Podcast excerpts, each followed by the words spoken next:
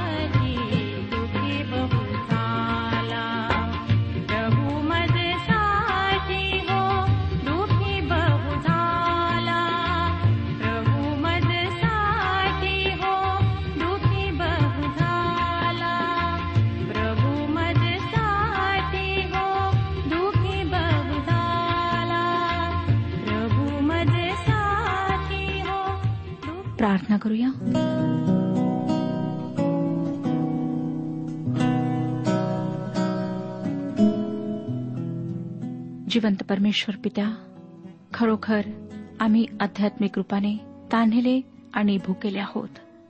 फक्त तूच आमची भूक आणि तहान मिटवू शकतो. तुझ्या समक्ष आलो आहोत प्रभू. तू आमची परिस्थिती जाणतोस. आमचे अवगुण आमच्या सर्व समस्या आमचे दुःख तुला ठाऊक आहेत. तू आमच्यावर कृपादृष्टी कर. आमची प्रार्थना आहे की तू आमच्या जीवनात कार्य कर प्रभू. आमच्या कुटुंबांमध्ये आमच्या स्वतःच्या व्यक्तिगत जीवनांमध्ये अनेक समस्या आहेत. कित्येकदा आम्ही तुझ्यापासून दूर गेलोत. तुला आम्ही दुखवलं. तुझ्या आज्ञा आम्ही पाळल्या नाहीत. तुझ्या वचनाप्रमाणे आम्ही चाललो नाहीत. तू आमची क्षमा कर प्रभू. आमची मदत कर की आम्ही तुझ्या मार्गावर चालावं. आमच्या कुटुंबातील ज्या समस्या आहेत तुला ठाऊक आहेत. आमची तरुण लेकरे वाईट मार्गावर चालत आहेत. अनेकांना वाईट व्यसन लागलेले आहेत. कित्येक लोक आहेत प्रभू ज्यांना भयंकर असे आजार आहेत. प्रत्येकावर तू दया कर प्रत्येकाला स्पर्श कर. शारीरिक मानसिक आणि आत्मिक आरोग्य तू दे. जेणेकरून प्रभू प्रत्येकाच्या जीवनात तुझं गौरव व्हावं आणि प्रत्येकाचं जीवन नाश होण्यापासून वाचवल्या जावं. प्रत्येक लहान थोर व्यक्तीला मी तुझ्या पवित्र हातात देत आहे. आमच्यावर तू आशीर्वाद पाठव. प्रभू यशू ख्रिस्ताच्या गोड आणि पवित्र नावात ही प्रार्थना मागितली आहे म्हणून तो ऐक. आमेन. श्रोत्यानं जर आपणाजवळ नवीन करार आहे तर माझ्यासोबत उघडा. करीन करास पहिले पत्र सातवाध्याय पंचवीसपासून पुढची वचने आम्ही आज अभ्यासणार आहोत. आम्ही ज्या स्थितीत आहोत श्रोत्यानो त्या स्थितीमध्येच राहायला प्रेषित पॉल उत्तेजन देतो. परंतु तो सर्व स्थितीमध्ये देवाच्या सन्निध राहण्यावर विशेष भर देतो. आता कुमारिकांविषयी तो काय म्हणत आहे ते आपण पाहूया. सातव्या अध्यायाचा यापुढील भाग करेंदकरांनी पौलाला विचारलेल्या दुसऱ्या प्रश्नाशी संबंधित आहे.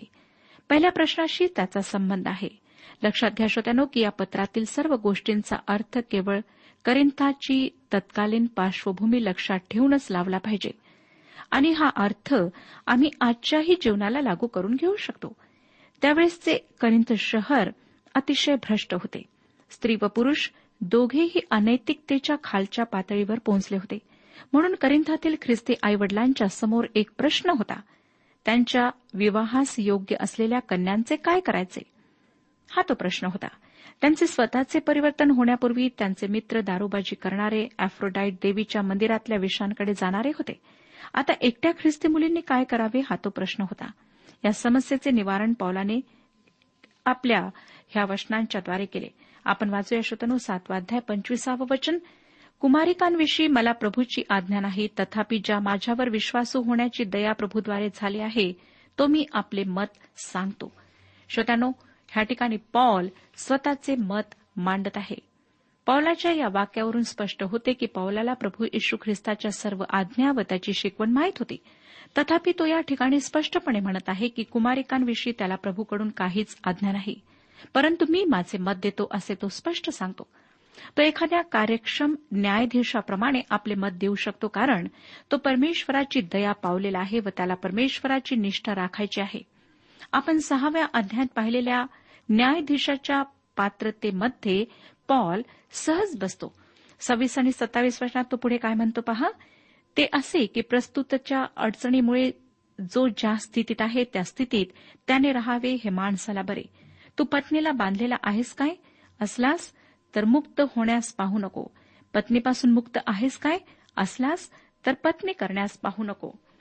या ठिकाणी हल्लीच्या अडचणी हा शब्द वापरण्यात आला आहे किंवा प्रस्तुतच्या अडचणी असा शब्द वापरण्यात आलेला आहे. करिंथातली त्यावेळेसची परिस्थिती खरोखर अतिशय गंभीर होती. ती स्थिती तशीच राहणार नाही असे पावलाला वाटत होते. श्रोताना पॉल विश्वासणाऱ्यांना म्हणत आहे अशा कठीण परिस्थितीमध्ये तुम्ही ख्रिस्ताकडे आला आहात. जर तुम्ही आपल्या पत्नीशी बांधलेले आहात तर तसेच रहा. ती जर तारण पावलेली नसेल तर शक्य तितके दिवस तिच्याबरोबर रहा.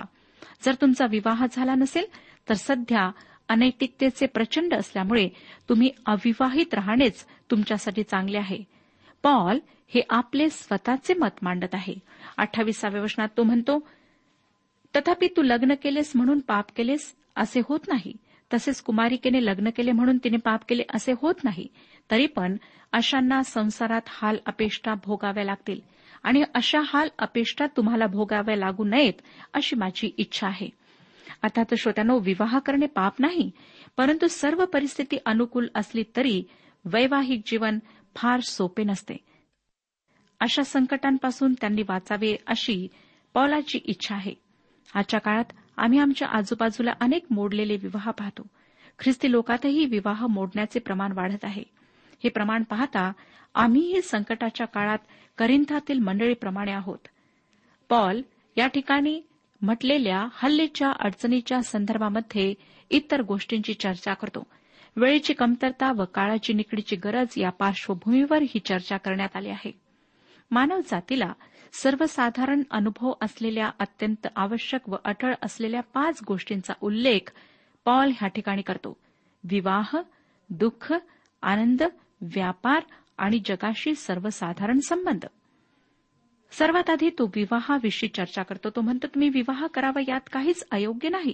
तुम्ही विवाह जरूर करू शकता पण लक्षात ठेवा की विवाहाने तुम्ही संकटात पडाल. ही गोष्ट खरी आहे श्रोत्यानो. विवाहापूर्वी सर्व काही आनंददायक वाटते परंतु एकदा विवाह झाला की वास्तवाची झळ पोंचू लागते. सर्व आनंद ओसरून जातो. आपल्याला माहीत आहे की ज्या जोडप्यांचा विवाह ठरलेला आहे त्यांच्यासाठी विश्व अतिशय सुंदर व रोमांचक असते. परंतु विवाहानंतर आर्थिक समस्या निर्माण झाल्यात की सर्व आनंद मावळून जातो. मुले संसाराची चिंता एकमेकांविषयी अनादर या सर्व गोष्टी आपोआप जीवनात प्रवेश करू लागतात. पॉल पुढे एकोणतीसाव्या वचनात म्हणतो बंधुजनो मी हेच म्हणतो की काळाचा सक्षेप करण्यात आला आहे. ह्यासाठी की ज्याला ज्याला पत्नी आहे त्याने त्याने ह्यापुढे ती नसल्यासारखे असावे. काळाची गरज लक्षात घेता म्हणजे कमी काळ उपलब्ध असल्यामुळे त्यांनी देवाला प्राधान्य द्यावे. श्रोत्यानो तुमचा विवाह झाला आहे काय? झालेला असल्यास तुम्ही तुमच्या साथीदारापेक्षा परमेश्वराला अधिक महत्त्वाचे स्थान देता काय? तिसाव्या वचनात तो काय म्हणतो पहा? जे रडतात त्यांनी रडत नसल्यासारखे जे आनंद करीतात त्यांनी आनंद करीत नसल्यासारखे जे विकत घेतात त्यांनी आपणाजवळ काही नसल्यासारखे. जे रडत आहेत त्यांनी रडत नसल्यासारखे असावे असे तो म्हणतो. म्हणजे त्यांच्या वैवाहिक व कौटुंबिक जीवनातील दुःखामुळे त्यांनी देवाची सेवा करणे सोडू नये. तर दुःख नसल्याप्रमाणे त्यांनी देवाच्या सन्निध असावे. तो म्हणतो जे आनंद करतात त्यांनी आनंद करीत नसल्यासारखे असावे. म्हणजे त्यांनी त्यांच्या व देवाच्या नातेसंबंधामध्ये आनंद येऊ देऊ नये. आनंद करणे अयोग्य नाही श्रोत्यानो. मौज मजा आनंद आमच्यासाठी परमेश्वरापेक्षा अधिक महत्त्वाचे असू नयेत. असे पावलाचे सांगणे आहे. नंतर तो एकतीसाव्या वचनात पहा काय म्हणतो? आणि जे ह्या जगाचा उपयोग करीतात त्यांनी त्याचा उपयोग पूर्णपणे करीत नसल्यासारखे असावे. कारण ह्या जगाचे बाह्य स्वरूप लयास जात आहे.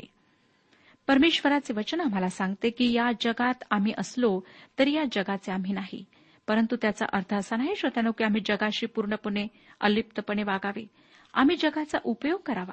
आम्ही जगाचा उपयोग करावा परंतु दुरुपयोग करू नये. जगातील अनेक गोष्टी सुंदर आहेत सृष्टी सुंदर आहे.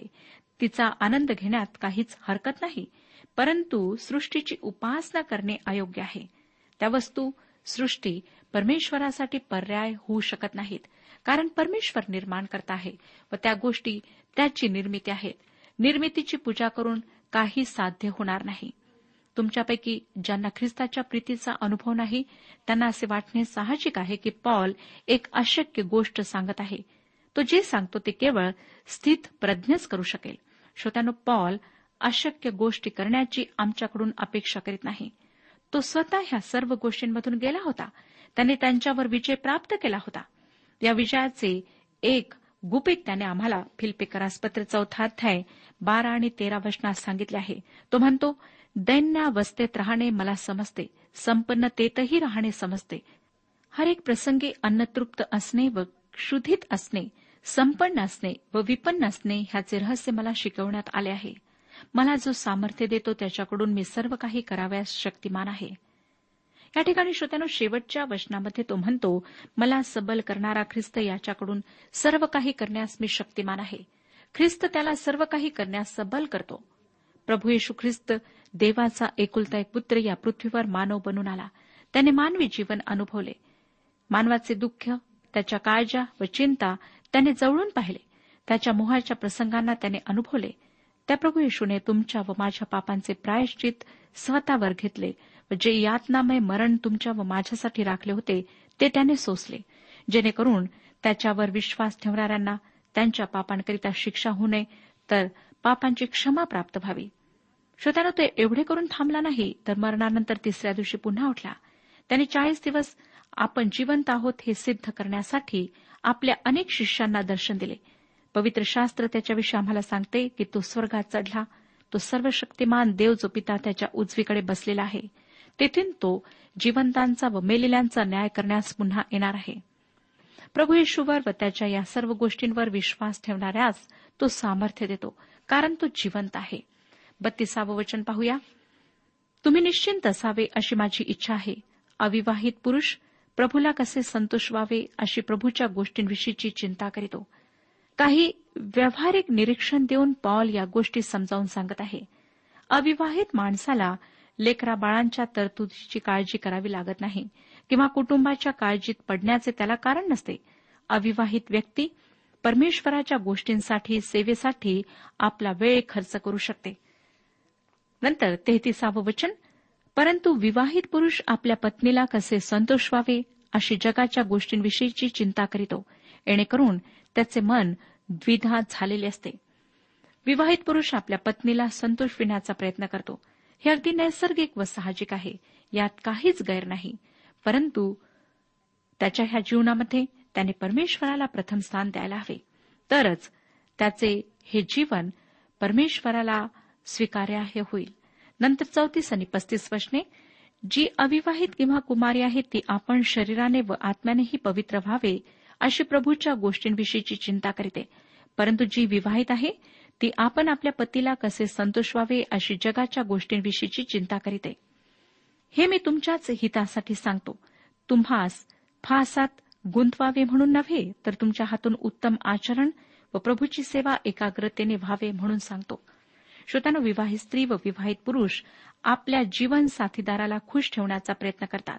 यात काही गैर नाही परंतु परमेश्वराला वैयक्तिक जीवनात त्यांनी प्रथम स्थान दिले पाहिजे. प्रभू परमेश्वराने आम्हाला दिलेली पहिली आज्ञा हीच गोष्ट सांगते. जर माझा साथीदार परमेश्वर व मी यांच्या आड येत असेल तर ती एक मूर्तीपूजा आहे. देवाच्या दृष्टीने ती अयोग्य आहे. बऱ्याचदा परमेश्वराच्या आपण जवळ आहोत तो आपला मित्रच आहे अशा मतामुळे आपण त्याला आपल्या वैयक्तिक जीवनात प्राधान्य द्यायचे विसरतो. जशोतानो अशा प्रकारे आपण जर वागत आहात तर आज परमेश्वर आपल्या वचनाच्याद्वारे आपणाला सतर्क करीत आहे. आणि परमेश्वराची हीच इच्छा आहे की आपल्या जीवनात मग ते वैवाहिक जीवन असो किंवा अविवाहित राहून आपण जीवन जगत असाल तर परमेश्वराला प्रथम स्थान द्या. परमेश्वराच्या इच्छेला प्रथम स्थान द्या आणि नंतर आपल्या जीवनसाथीला आणि इतर गोष्टींना महत्त्व द्या. वैवाहिक संबंधामध्ये देवास दिलेले प्राधान्य ही अत्यंत महत्वाची गोष्ट आहे. आपले आध्यात्मिक जीवन कसेही असो परंतु जर आपण आपल्या वैवाहिक व वैयक्तिक जीवनात देवाला प्राधान्य देत नसाल तर आपला विवाह आदर्श ख्रिस्ती विवाह असू शकणार नाही. पॉल पुन्हा म्हणतो की अविवाहित व्यक्ती कोणत्याही अडखळण्याशिवाय देवाकडे लक्ष केंद्रित करू शकतो. एकोणचाळीसावं वचन पहा. पती जिवंत आहे तोपर्यंत पत्नी बांधलेली आहे. पती मेल्यावर तिची इच्छा असेल त्याच्याबरोबर पण केवळ प्रभूमध्ये लग्न करावयाला ती मोकळी आहे. विवाह करायला तिला मुभा तो ह्या ठिकाणी देत आहे. अर्थातच तिने विश्वासणाऱ्या ख्रिस्ती व्यक्तीशीच विवाह करावा. चाळीसावं वचन पण जर ती तशीच राहील तर माझ्या समजुतीप्रमाणे ती अधिक सुखी होईल आणि मलाही देवाचा आत्मा आहे असे मला वाटते. श्रोतानो पॉल म्हणतो की हा त्याचा सल्ला आहे. सर्वात महत्वाची गोष्ट म्हणजे देवाची सेवा करणे त्याला आपल्या जीवनात प्राधान्य देणे. जरी एखादी व्यक्ती विवाहित असेल तरीही तिच्या जीवनात परमेश्वराला प्रथम स्थान असायला हवे. आतापर्यंत करिंदकरांच्या समोर असलेल्या विवाहविषयक प्रश्नांना पौलाने दिलेल्या उत्तरांचा आपण अभ्यास केला. आता आपण आठव्या अध्यायाला सुरुवात करूया. या अध्यायात पॉल त्यांच्या आणखीन एका प्रश्नाचे उत्तर देत आहे. श्रोत्यानो या अध्यात मांस खाण्याविषयी ख्रिस्ती व्यक्तीचे स्वातंत्र्य याविषयी पौलाने स्पष्टीकरण दिले आहे. ख्रिस्ती स्वातंत्र्याविषयी आठवा अध्याय ते अकराव्या अध्यायाची सुरुवात यामध्ये पॉल स्पष्टीकरण देतो. त्यामध्ये ख्रिस्ती स्वातंत्र्याच्या अनेक पैलूंचा विचार करण्यात आला आहे. या अध्यायात आपण मांस खावे किंवा न खावे या प्रश्नाविषयी व देवाच्या लेकराला याबाबतीत स्वातंत्र्य असावे काय याविषयी पॉल चर्चा करतो. पॉल हे पत्र करिंदकरांना उद्देशून लिहित आहे ज्यांना तो देह स्वभावाचे लहान बाळाप्रमाणे असलेले असे नाव देतो. ही गोष्ट या विभागाचा अभ्यास करताना आपण लक्षात ठेवायला पाहिजे. तो त्यांच्या दैहिक गोष्टींविषयी बोलतो व नंतर आत्मिक गोष्टींवर तो लक्ष केंद्रित करतो.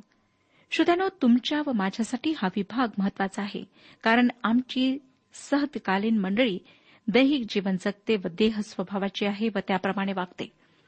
आहाराचा प्रश्न विवाह व घटस्फोट यांच्यासारखा वादग्रस्त नाही. आहार कित्येक लोकांसाठी एक फॅड असते. अनेक संप्रदाय व विचार प्रणालीसाठी विशिष्ट आहार हे त्यांच्या विधींचा एक महत्त्वाचा भाग आहे. त्यांच्यापैकी अनेकांचे आहारविषयक कठोर नियम असतात. जुन्या करारामध्ये परमेश्वराने इस्रायली लोकांना मांस खाण्याविषयी काही विशिष्ट निर्बंध घातले होते. गवत खाणाऱ्या व खूर विभागलेल्या प्राण्याचे मांस खाण्याची त्यांना मुभा होती. त्यात डुकराचा समावेश नव्हता कारण त्याचे खूर विभागलेले असले तरी ते गवत खात नाही. काही पक्षी व मासे त्यांना निषिद्ध होते. लेवेचे पुस्तक व अनुवाद चौदावा अध्याय ह्यामध्ये याविषयी अधिक तपशील आपल्याला सापडेल. काही संप्रदाय या गोष्टींचा तपशील नीट न अभ्यासता आहाराविषयी आपल्या सभासदांवर निर्बंध लादतात. परमेश्वराने इस्रायली लोकांना आहाराविषयक निर्बंध का घालून दिले? त्यांना विशिष्ट आहार घेण्यास का सांगितले? त्याने सर्व काही स्पष्ट केले आहे. त्यासाठी आपण अनुवादाचे पुस्तक चौदावा अध्याय अवश्य वाचा. मला वाटतं श्रोत्यानो हा आहार स्वास्थ्याकरिता महत्त्वाचा होता. परमेश्वराने इस्रायली लोकांना त्यांच्यासाठी योग्य चांगले असलेले अन्न दिले. आजकाल डॉक्टर्स सुद्धा आजारांसाठी विशिष्ट आहार सांगतात ज्यामध्ये काही पदार्थांचा समावेश होत नाही. आहाराप्रमाणेच पवित्र शास्त्र आम्हाला इतर अनेक गोष्टी ज्या आमच्यासाठी अयोग्य आहेत त्याविषयी धोक्याचा इशारा देते. उदाहरणार्थ पवित्र शास्त्र दारूबाजीचा धिक्कार करते. त्याविषयी काही वाद नाही किंवा शंका नाही. श्रोत्यानो आमच्या जीवनाचा कोणताही पैलू असा नाही की त्याविषयी आम्हाला पवित्र शास्त्र काही सांगत नाही. प्रत्येक बाबतीत पवित्र शास्त्र आम्हाला काही ना काही सूचना अवश्य देते. आता खाण्याविषयी जे तत्व आहे ते समजून घेताना करिंथाच्या मंडळीची पार्श्वभूमी आपण लक्षात ठेवा व तत्कालीन करिंथातल्या चालीरीती व एकूण परिस्थितीही लक्षात घ्या.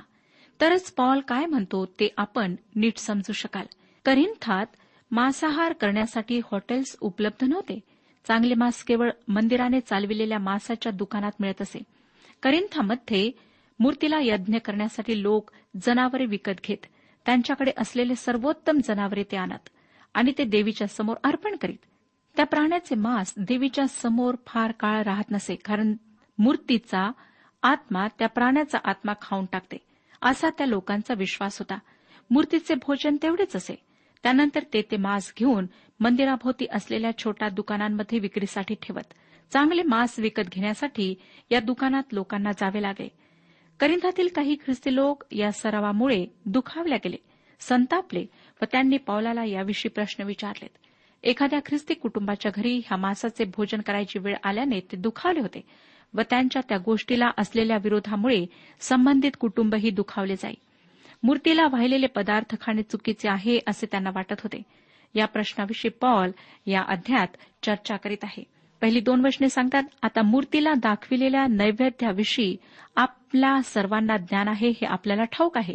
ज्ञान फुगविते प्रीती उन्नती करते. जर कोणाला वाटत असेल की आपल्याला एखादी गोष्ट कळते तर ज्याप्रमाणे कळले पाहिजे त्याप्रमाणे त्याला अद्याप कळत नाही. श्रोत्यानो ज्ञान माणसाला फुग्याप्रमाणे फुगवते परंतु प्रीती त्याचे अंतकरण भरून टाकते. देवाविषयी प्रीती व इतरांविषयीची प्रीती यांच्याद्वारे आमचे वर्तन ठरले पाहिजे किंवा आमच्या वर्तनाचा उगम या दोन प्रकारच्या प्रीतीमध्ये असायला हवा. परंतु ज्ञान नुसतेच फुगवते व त्यामुळे आमचे इतरांशी वागणे काहीसे उद्धटपणाचे होते. अनेक लोकांची हीच समस्या आहे की त्यांना वाटते की त्यांना पुष्कळ ज्ञान आहे परंतु वास्तविक पाहता त्यांना फारच थोडे ज्ञान असते. या पत्राच्या सुरुवातीलाच आपण पाहिले की करिंदकरांना स्वतःच्या ज्ञानाचा अतिशय गर्व होता. तिसरं वचन सांगतं जर कोणी देवावर प्रीती करीत असेल तर देवाला त्याची ओळख झालेली आहे. श्रोत्यानो आमचे वागणे ज्ञानाने मार्गदर्शित झालेले नव्हे तर प्रीतीने मार्गदर्शित झालेले असायला हवे. चौथं वचन.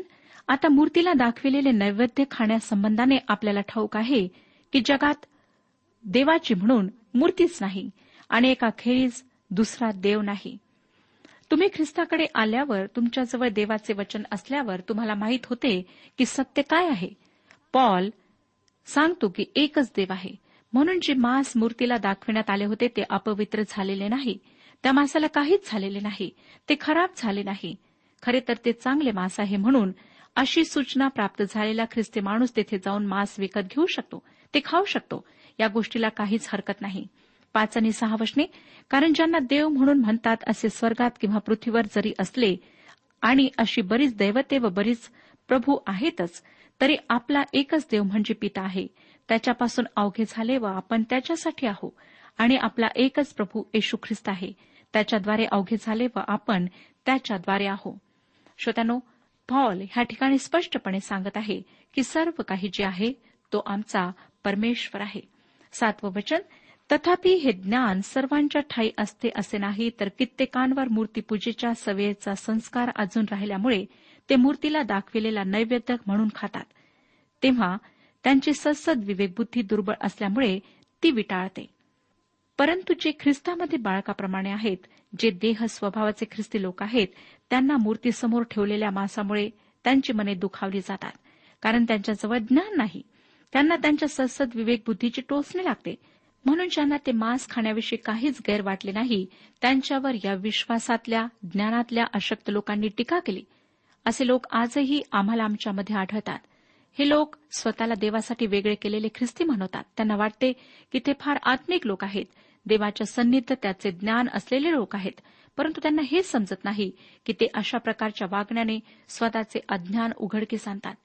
ते तुम्ही असे करू नका किंवा तसे करू नका असे सांगतात आणि दुसऱ्यांकरिता अडखळण बनतात. नंतर तो आठव्या वचनात म्हणतो आठवं वचन मी आपणाकरिता वाचत आहे. देवापुढे आपली योग्य योग्यता अन्नाने ठरत नाही न खाण्याने आपण कमी होत नाही आणि खाण्याने आपण अधिक होत नाही. श्रोत्यानो परमेश्वराशी आमचा संबंध कसा आहे हे अधिक महत्त्वाचे आहे. खाण्याने आमची देवाजवळ शिफारस होत नाही. नव्या वचनात तो म्हणतो तरीही तुमची मोकळीक दुर्बळास ठेस लागण्याचे कारण होऊ नये म्हणून जपा. श्रोत्यानो आमच्या वर्तनाचा दुसऱ्यांवर काय परिणाम होईल याची आम्ही काळजी घ्यायला हवी. दहाव्या वचनात तो म्हणतो कारण सुज्ञ असा जो तू त्या तुला मूर्तीच्या देवळात जेवावयास बसलेले कोणी पाहिले तर तो दुर्बळ असल्यास मूर्तीला दाखविलेले नैवेद्य खाण्यास त्याच्या सद्सद विवेकबुद्धीला चालना मिळेल ना? ख्रिस्ती सेवेमध्ये असलेले देवाचे सेवक पुष्कळ गोष्टी करीत नाहीत कारण त्यांच्या त्या कृत्यांचे कोणाला अडखण होऊ नये असा त्यांचा हेतू असतो. आज आम्हाला सुद्धा ह्या गोष्टींवर लक्ष लावायचे आहे. परमेश्वर ह्या विषयात आमचे मार्गदर्शन करो आणि आम्हाला आशीर्वाद देऊ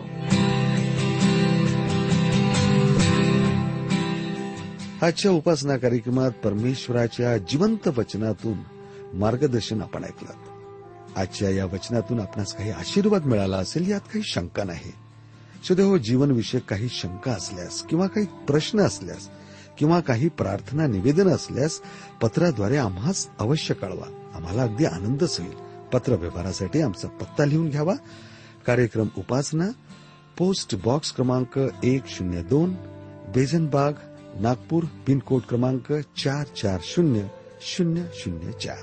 आमचा ईमेल अॅड्रेस आहे Marathi T T B at radio eight eight two dot com. Email address पुन्हा एकदा ऐका. Marathi T T B at radio eight eight two dot com. बरं तर आता इथंच थांबूया कारण आपल्या कार्यक्रमाची वेळही संपत आलेली आहे. पुन्हा आपली भेट आपल्या पुढल्या कार्यक्रमात तोपर्यंत नमस्कार.